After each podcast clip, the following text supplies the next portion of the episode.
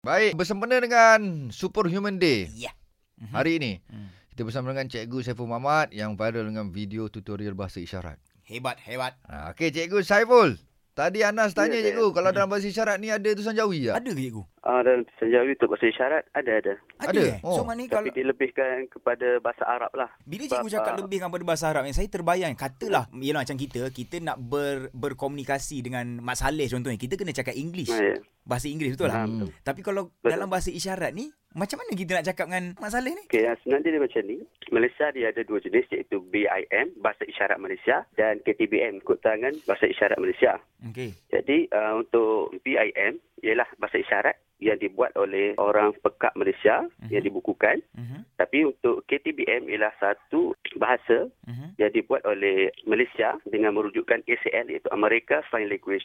Okey. Jadi KTBM ni dia sama dengan uh, SAL. Jadi kalau kita nak berkomunikasi dengan Mak Saleh, kita Mhm. kena gunakan KTBM. Oh, mak- maksudnya bahasa isyarat ni semua semua faham satu dunia ke macam mana? Uh, dia lebih kurang macam tu tapi dia dikonsepkan dengan negara kita lah. Tapi masih ada juga lah perbezaan tu. Oh ya ke? Hmm. Uh, situ.